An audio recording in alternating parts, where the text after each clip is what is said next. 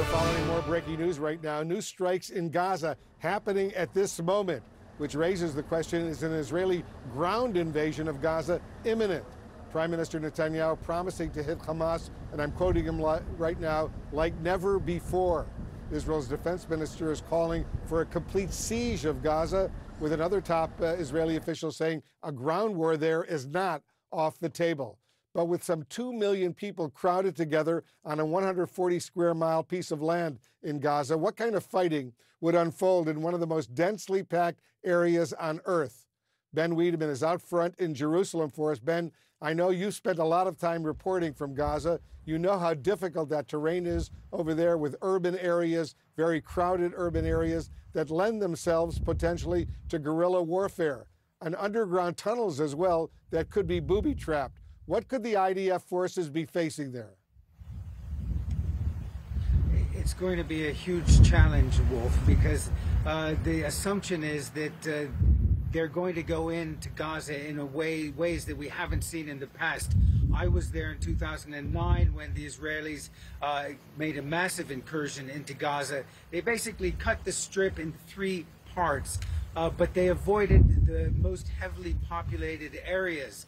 Now, the assumption is if they're going to go in and try to, for instance, rescue the captives, uh, the assumption is that Hamas is keeping them in areas uh, that are heavily populated, for instance, like the Shati refugee camp, the beach camp, which is one of the most densely populated of Gaza's eight refugee camps. That refugee camp is composed of streets that are extremely narrow, so it's going to be difficult for armor to get in. And of course, it is so full of people that it is inevitable that civilians will be killed. And of course, everyone knows there are no bomb shelters for civilians in Gaza. So this is going to be a very difficult, very violent operation.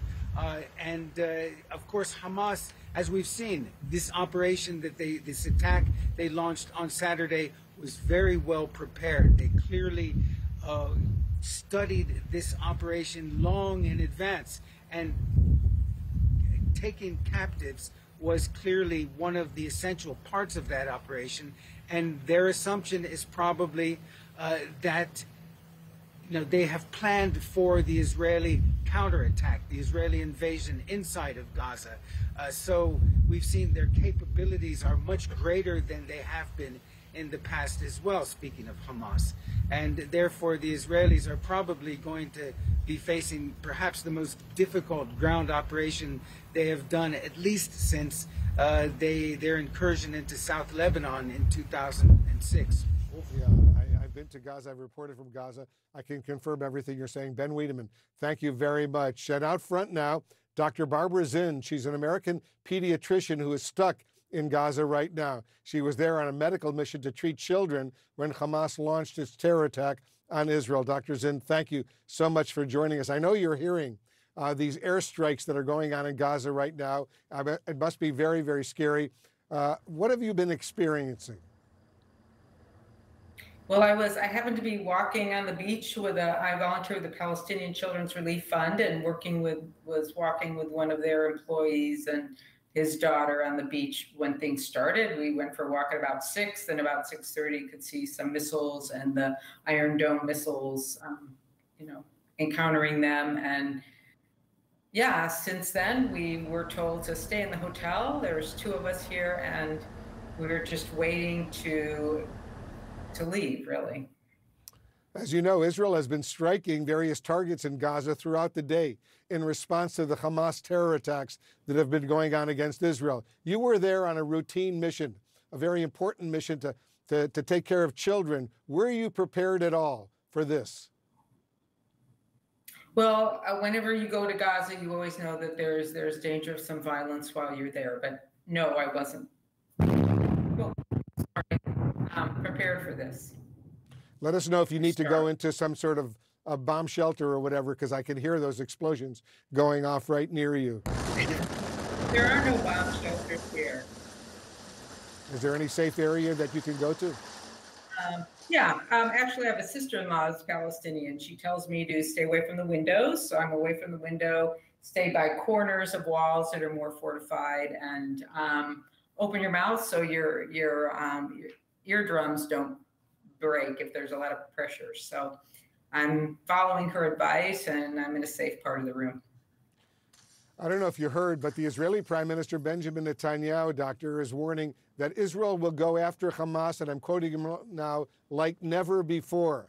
There's been calls for a complete siege of Gaza. A ground invasion is not off the table either. How worried are you right now for your own safety? Well, uh, we're doing what we can to try to get evacuated. Um, the organization I, I volunteer with, Palestinian Children's Relief Fund, is work, working hard and we're developing plans to go down to the Rafah border. And um, so those plan, we're going as fast as we can to to enact that. You're trying to leave that southern border of Gaza into Egypt, is that right? Right, right. So we have to get a visa into Egypt. So we're waiting for the permission from the Egyptian government. Um, our State Department is helping a little with that. And and then the biggest concern is that it's about an hour, 45 minutes to an hour to drive from Gaza City down to Rafah. And and so the worry is that um, the Israelis will you know, bomb the vehicle that we're in. And so we're working on trying to get some cooperation for that. As far as your discussions with the State Department about evacuating, what are they telling you tonight? What are they saying? Stay put, shelter in place, or try to get into a car and drive to the border with Egypt? Um, they're not really giving us advice. They're telling us what's open, and then um, yeah, and then they're going to help us get the visa. But they're not giving us advice on how to get to the border or anything at this point. I don't know that they could. I don't know. And just before I let you go, Dr. Zind, I know that you've got a lot going on. Uh, just a few moments ago, we heard we heard that huge explosion over your head. Uh, what was it like hearing that? Well, I get startled by them. They're not direct hits to my hotel, and I feel like this our our hotel is. But um, but they're startling, and I'm wary of them, and I just take the precautions that I described before.